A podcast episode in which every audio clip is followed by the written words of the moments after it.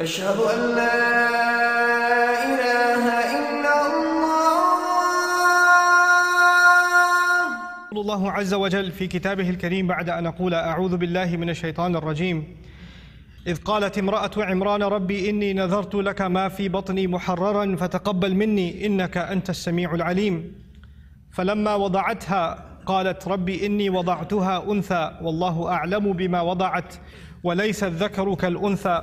وإني سميتها مريم وإني أعيذها بك وذريتها من الشيطان الرجيم.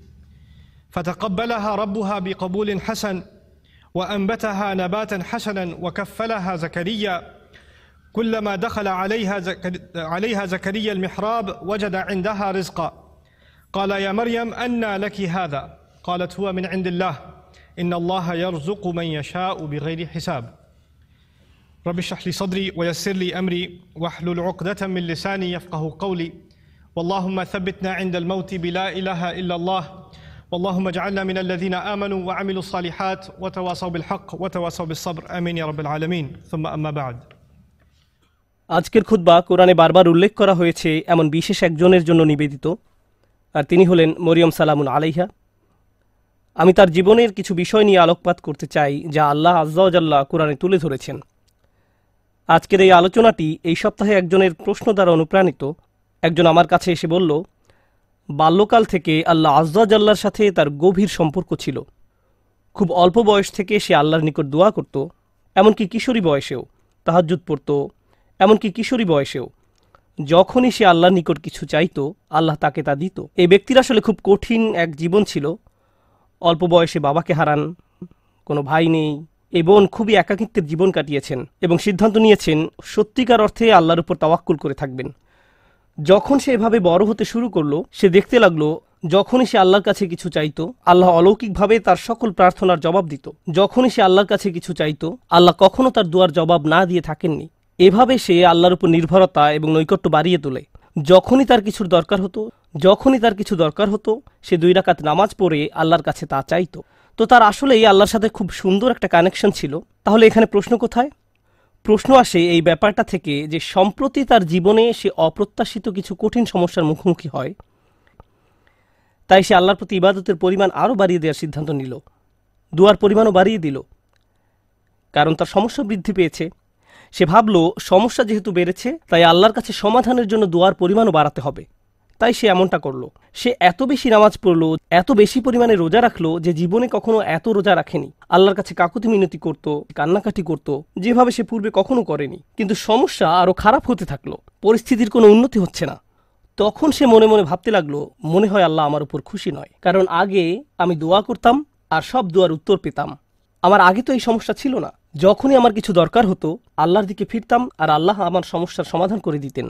কিন্তু এখন আমি দোয়ার পর দোয়া, দোয়ার পর দোয়া করেই যাচ্ছি, আল্লাহর কাছে ভিক্ষা চেয়েই যাচ্ছি, আমার সমস্যার কোনো সমাধান হচ্ছে না, শুধু আরও খারাপ হচ্ছে। এর কারণ কি হতে পারে?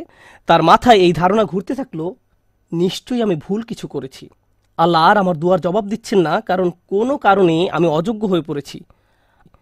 আল্লাহর ভালো মানুষের তালিকায় আমি আর নেই। আমি এই খুদ্া দেওয়ার সিদ্ধান্ত নিয়েছি কারণ সমাজে এই ধরনের চিন্তা খুবই কমন যা একজন মানুষের মাথা নষ্ট করে দিতে পারে। আমরা দোয়া করি আর আমরা আশা করতে থাকি আল্লাহ আজ্লাহ আমাদের একটা উত্তর দিবেন। আল্লাহ আমাদের সমস্যা সমাধান করে দিবেন। মূলত দুই ধরনের দোয়া আছে আমাদের অধিকাংশের জন্য। আমি এমন দোয়া সম্পর্কে কথা বলছি যা আমরা নিজেদের জন্য করি। এক প্রকার দোয়া হলো, আমরা আমাদের বর্তমান সমস্যা সমাধানের জন্য দোয়া করি। আমাদের সমস্যা আছে কিছু পরিস্থিতিতে আটকা পড়ে গেছি। আমরা চাই আল্লাহ আমাদের আরও খারাপ কোনো সমস্যায় পড়ে যাওয়া থেকে রক্ষা করুন। আমাদের ভালো যা আছে তা যেন তিনি রক্ষা করেন, ইত্যাদি। আর অবশ্যই আমরা আমাদের ভবিষ্যতের জন্য দোয়া করি। আমরা নিজেদের জন্য দোয়া করি, সন্তানদের জন্য দোয়া করি। এখন সবকিছু ভালো আছে? ইয়া আল্লাহ, এভাবেই যেন থাকে। এই ধরনের দোয়াগুলো আমরা নিজেদের জন্য করে থাকি। যে বিষয়টির উপর আজ গুরুত্বারোপ করতে চাই, আগের একটি খুদ্া এটা নিয়ে আমি কথা বলেছিলাম, কিন্তু আজকের খুদ্াটি কিছুটা ব্যতিক্রম। এই জন্যই আমি মরিয়ম সালামুন আলাইহাকে বাছাই করেছি। শুরুতে সবাইকে একটা ব্যাপার স্মরণ করিয়ে দিতে চাই। আপনার দুয়ার উত্তর তাৎক্ষণিকভাবে পাওয়া যাক বা না যাক, এর সাথে আল্লাহ আপনার উপর সন্তুষ্ট আছেন কি না তার কোনো সম্পর্ক নেই। এর কোনো সম্পর্ক নেই তার সাথে। এই দুইটার মাঝে কোনো সংযোগ নেই। আর যদি কোনো সংযোগ থাকতো, তাও আপনি জানতেন না। কারণটা কি? আপনারা জানেন, আমরা সবাই জানি, নূহ আলাইসাল্লামের কথা। যিনি খুবই স্নেহময়ী পিতা ছিলেন, তিনি দাওয়াত দিয়েছেন নয়শো পঞ্চাশ বছর যাবৎ। কল্পনা করতে পারেন, আপনাদের কি মনে হয় তিনি তার সন্তানের জন্য দোয়া করেছেন? তিনি তার স্ত্রীর জন্য দোয়া করেছেন? নাকি তাদের ব্যাপারে কোনো পরোয়া করেননি? যিনি তার জাতির জন্য এতটা যত্নশীল হতে পারেন তারা তাকে থুতু নিক্ষেপ করেছে, অপমান করেছে, তারপরেও তিনি আবারও তাদের কাছে গিয়েছেন। এভাবে নয়শো পঞ্চাশ বছর যাবৎ আপনাদের কি মনে হয় তিনি নিজের ছেলেকে উপেক্ষা করেছেন? নিজের স্ত্রীর কথা ভুলে গেছেন? তিনি তাদের জন্য বছরের পর বছর দোয়া করে গেছেন। তারা নিজেদেরকে পরিবর্তন করেনি। ব্যাপারটি কেমন নয়?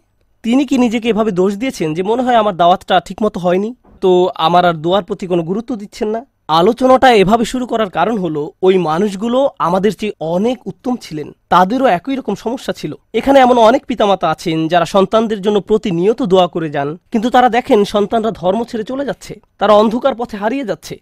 আর তারা এটা নিয়ন্ত্রণ করতে পারছে না। নিয়মিত দোয়া করে যাচ্ছেন, কিন্তু দোয়ার কোনো উত্তর দেখা যাচ্ছে না। ফলে তারা হতাশ হয়ে পড়ছেন। আমি কি ভুল কিছু করেছি? আল্লাহ কেন উত্তর দিচ্ছেন না? আরে, আপনি তো একা এমন পরিস্থিতিতে পড়েননি। আমাদের রসুল সাল্লাহ সাল্লাম প্রচুর দোয়া করেছেন। আপনার কি মনে হয় না যে তিনি তার চাচার জন্য দোয়া করেছেন? তার পরিবারের জন্য দোয়া করেছেন? আপনার কি মনে হয় না তিনি আবুল আহাবের কথা বিবেচনা নেননি? যদি তিনি দোয়া করে থাকেন, তার সকল আবেগপ্রবণ দোয়া সত্ত্বেও আল্লাহ আজ্লাহ তাকে বলছেন ইন্নাকালান লা তাহদিমান আহবাব। আমাদের মাঝে এমন অনেকেই আছেন, এমন অনেক সন্তানেরা আছেন যারা আশা করেন তাদের পিতামাতা বা বড়রা যদি আরেকটু ভালোভাবে আল্লাহর পথে চলতো। এমন বহু তরুণ তরুণীর সাথে আমার কথা হয়েছে, যাদের পিতামাতা ভয়ঙ্কর রকমের পরিষ্কার হারাম ব্যবসায় জড়িত। সন্তানেরা, তাদের ছেলেমেয়েরা, তাদের বলছে, প্লিজ এই ব্যবসা থেকে বের হয়ে আসেন। আমি আপনাদের উপর নির্ভরশীল। আর আমি তো এই মুহূর্তে আমার পরিবারের জন্য আয় করার অবস্থানে নেই, কিন্তু আপনারা যা করছেন তা ভুল। তখন সন্তানদের বলা হয়, তোমরা পিতামাতাকে অসম্মান করছ। তোমাদের তো পিতামাতার সাথে তর্ক করা উচিত নয়। এই ক্ষেত্রে ব্যাপারটা সম্পূর্ণ উল্টো। যে সন্তানেরা পিতামাতার হেদায়তের জন্য দোয়া করছেন। কিন্তু পরিস্থিতির কোনো উন্নতি হচ্ছে না। এর বাহিরেও কারও হয়তো ভয়ঙ্কর অসুস্থতা দেখা দিতে পারে। স্বাস্থ্য সংক্রান্ত চরম দুর্দশাও আসতে পারে, অথবা চাকরি খুঁজে পাচ্ছেন না, অর্থনৈতিক সমস্যায় আক্রান্ত, আর আপনি আল্লাহর কাছে দোয়া করে যাচ্ছেন। মনে মনে বলছেন, আমি তো গত বছর ইতিকাফও করেছি। আমি দোয়া করেই গেছি। সারা রাত সিজদায় পড়েছিলাম। এর পরেও আমার সমস্যা রয়ে গেছে। এর পরেও কোনো সমাধান আসেনি। সবার আগে আমি আপনাদের সবাইকে মনে করিয়ে দিতে চাই যে নবীরা তাদের সকলেই আমাদের বহুকাল পূর্বে যারা এসেছিলেন, আল্লাহ অনবরত তাদের দুয়ার কথা কোরআনে উল্লেখ করেছেন। তাদের সমস্যাগুলোর কথাও কোরআনে বারবার উল্লেখ করেছেন। আপনাদের কি মনে হয় না, ইয়াকুব আলহিসাল্লাম যিনি বারো জন সন্তানের পিতা ছিলেন, তিনি তার সব সন্তানের জন্য দোয়া করেছেন? বিশেষ করে ইউসুফ আলহিসাল্লামের জন্য, যখন তিনি ইউসুফকে হারিয়ে ফেলেন, আপনাদের কি মনে হয় না তিনি ইউসুফ আলাইসাল্লামের নিরাপত্তার জন্য দোয়া করেছেন? তিনি যেন তার সুন্দর সন্তানকে আবার দেখতে পান? আমরা জানি তিনি এত বেশি কেঁদেছিলেন যে দৃষ্টিশক্তি হারিয়ে ফেলেছিলেন। অবিয়াদ্দাত আইনাহু এবং দুঃখে তার চক্ষুদায় সাদা হয়ে গেল। তার এত বছরের দোয়ার কোনো উত্তর পাওয়া গেল না, কিন্তু পরিশেষে উত্তর পাওয়া গেল।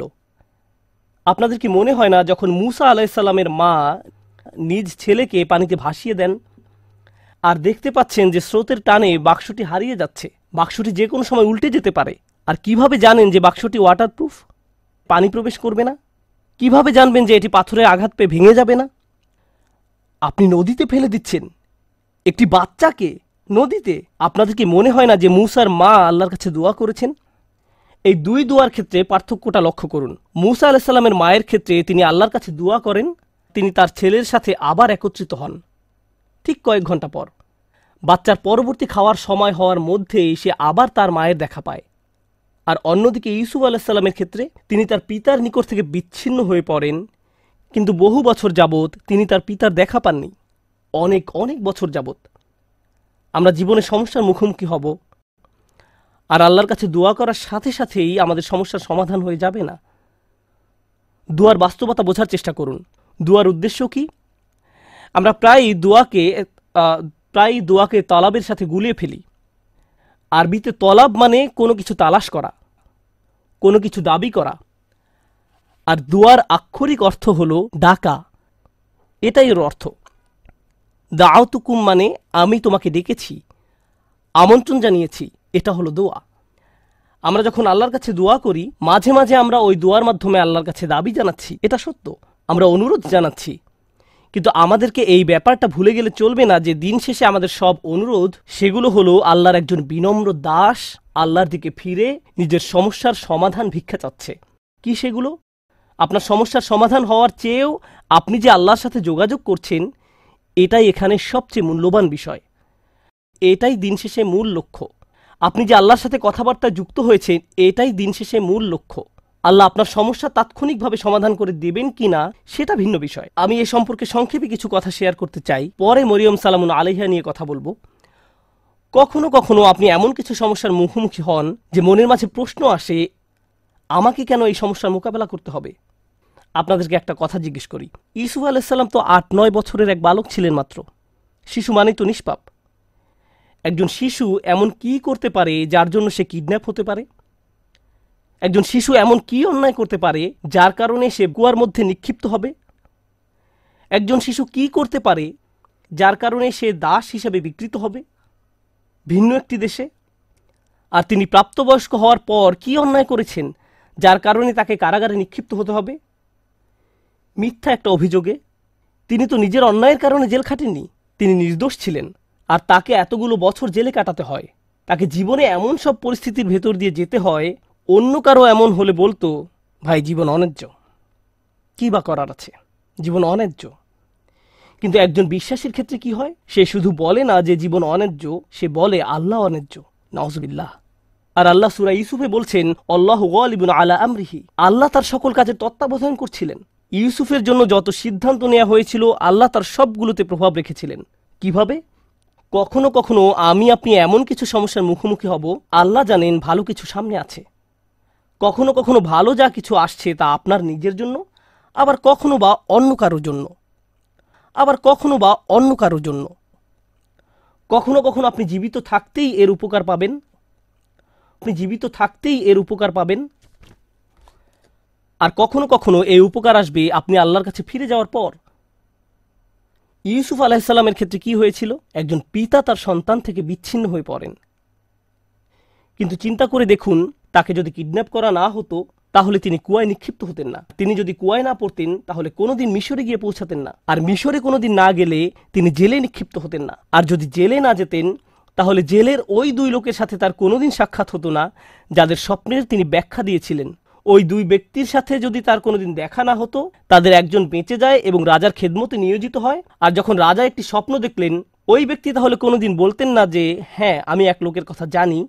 যে আপনার স্বপ্নের ব্যাখ্যায় সাহায্য করতে পারবে। স্বপ্নটা কি ছিল?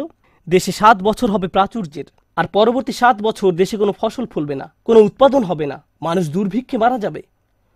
যদি ইউসুফ জেলে না যেতেন আলিহিসাল্লাম এবং তাকে মুক্তি দেওয়া না হতো, ওই স্বপ্নের ব্যাখ্যা করার জন্য সেই সময়, তাহলে দেশ, অর্থনৈতিক ফাইন্যান্সিয়াল এবং সামাজিক এক দুর্যোগে পতিত হতো।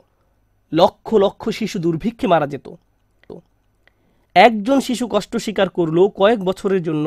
এক শিশুর কষ্ট স্বীকারের ফলে আল্লাহর পরিকল্পনা ছিল অগণিত পরিবারকে অনাহারে সন্তান হারানোর বেদনা থেকে রক্ষা করবেন। এই পরিকল্পনার কারণে ইউসুফ আলাহিসাল্লাম জেল থেকে ফিরে এসে স্বপ্নের ব্যাখ্যা করলেন এবং অর্থ মন্ত্রণালয়ের দায়িত্ব নিলেন। আমার এক বন্ধুর নাম হয়তো আপনারা শুনে থাকবেন, তার নাম রবার্ট ডেভিলা। আমি ওই বোনকে তার সম্পর্কে জিজ্ঞেস করেছিলাম। সে বলল, সে তার কথা শুনেছে। সে তার শরীরের কোনো অংশ নাড়াতে পারে না, শুধু মুখমণ্ডল ছাড়া। সে কি এমন অন্যায় করেছে যার কারণে এমন পরিস্থিতি? কিছুই না। কিন্তু কত মানুষ ইসলাম গ্রহণ করেছে? তার এই অক্ষমতার দরুন। কত শত মানুষ এই ঘটনার কথা শুনে আল্লাহর পথে ফিরে এসেছে?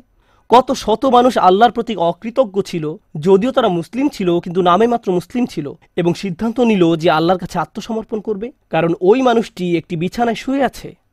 তার কষ্ট দুর্ভোগ লক্ষ লক্ষ মানুষের জন্য হেদায়েতের কারণে পরিণত হলো। বুঝতে পারছেন? কখনো কখনো আমি আপনি কষ্টকর অবস্থায় পতিত হই, যা আসলে খুবই সামান্য, এমন অসংখ্য কল্যাণ আর এমন অসংখ্য উপকারের জন্য। যা হয় এখন আমার কাছে আসবে, নতুবা আল্লাহর কাছে ফেরত যাওয়ার পর আমি এর উপকার ভোগ করব। সুতরাং আমাদের দোয়া কোনো কিছু অর্ডার করার মতো নয়। যখন ওই বোন আমাকে তার সমস্যার কথা বলছিল, সাথে সাথে আমার মরিয়ম সালামুন আলাইহার কথা মনে পড়ল। কারণ মরিয়ম সালামুন আলাইহার ক্ষেত্রে এমনকি ছোট বয়সেও তার জন্ম আশ্চর্যজনক। তার জন্মের কথা কোরআনে উল্লেখ করা হয়েছে। খুব বেশি সংখ্যক মানুষের জন্মের কথা কোরআনে উল্লেখ করা হয়নি। মা একটি ছেলে সন্তান আশা করেছিলেন, কিন্তু তার একটি মেয়ের জন্ম হলো। আর আল্লাহ বলেন ওলাইসা জাকারুকাল উনসা। যার অনেকগুলো গভীর অর্থ রয়েছে, আমি এখন শুধু একটি অর্থ হাইলাইট করছি। এই মেয়েটি অন্য কোনো ছেলের মতো নয়। এই মেয়েটি স্পেশাল প্রসঙ্গত দয়া করে এই কথাগুলো মনে রাখবেন, পরের বার আপনাদের কেউ যদি সন্তান সম্ভব হয়ে থাকেন, আপনি আশা করছেন, আপনার মা আশা করছে, আপনার চাচাতো, খালাতো ভাই বোনেরা আশা করছে একটি ছেলে শিশুর জন্ম হবে, কিন্তু একটি মেয়ের জন্ম হলো। তখন মনে রাখবেন, আল্লাহ মরিয়ম সালামুন আলাইহার জন্মের মতো কারও জন্মের কথা এভাবে হাইলাইট করেননি।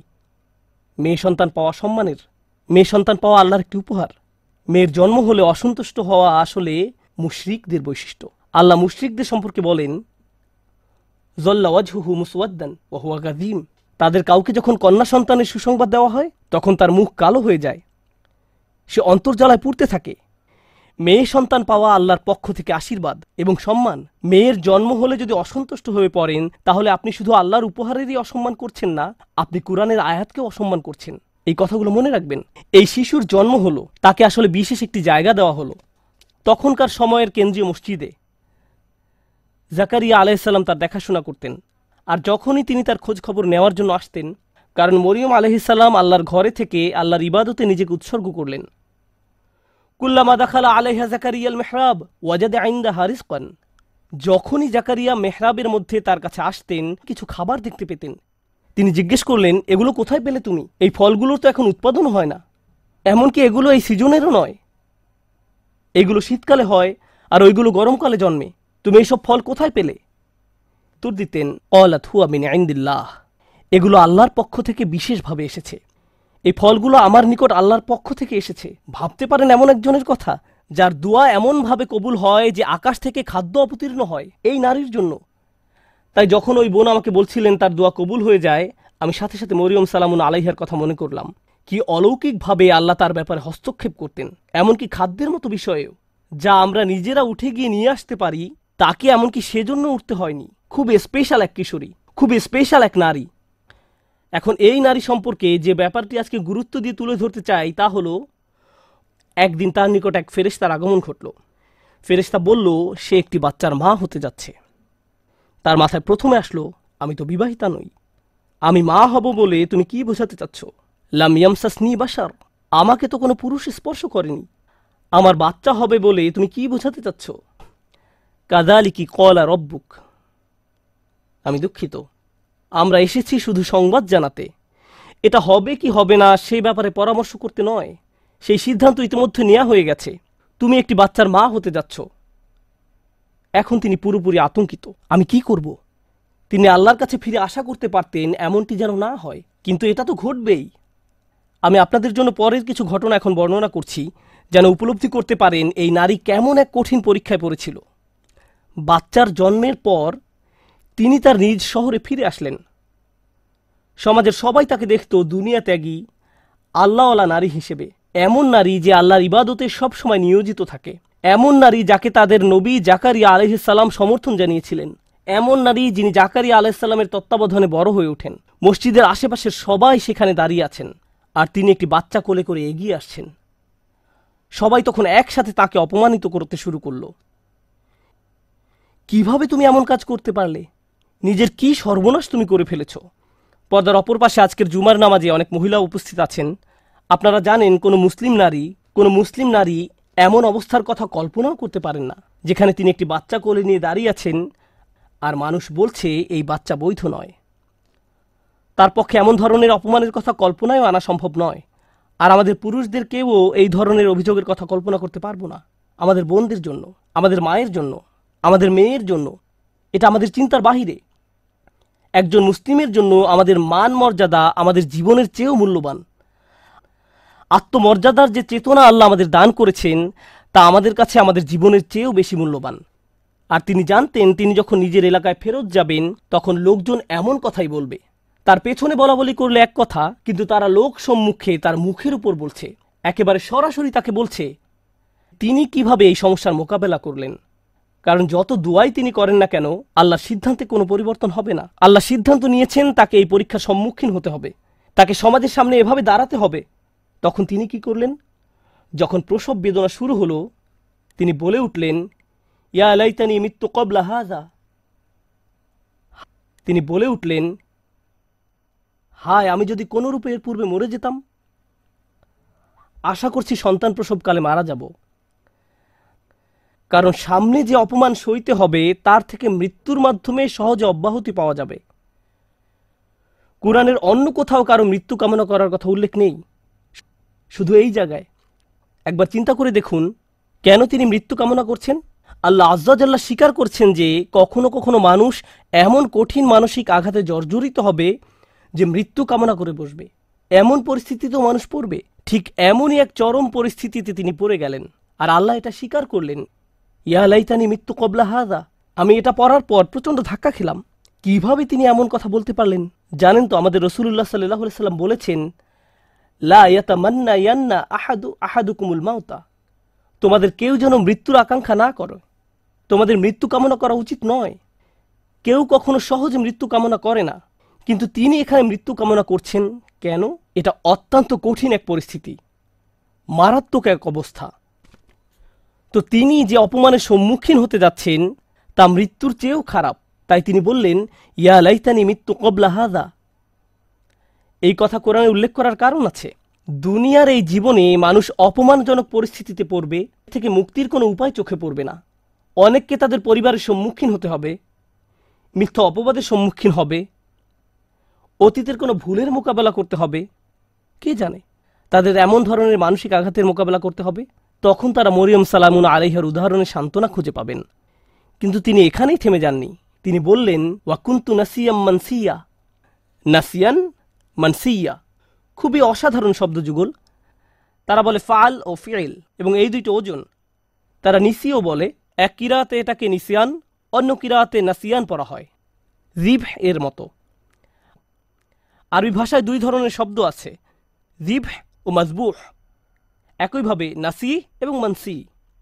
এই শব্দগুলোর প্রথমটা আসলে ব্যবহৃত হয় আমি আপনাদের জন্য লিখে এনেছি।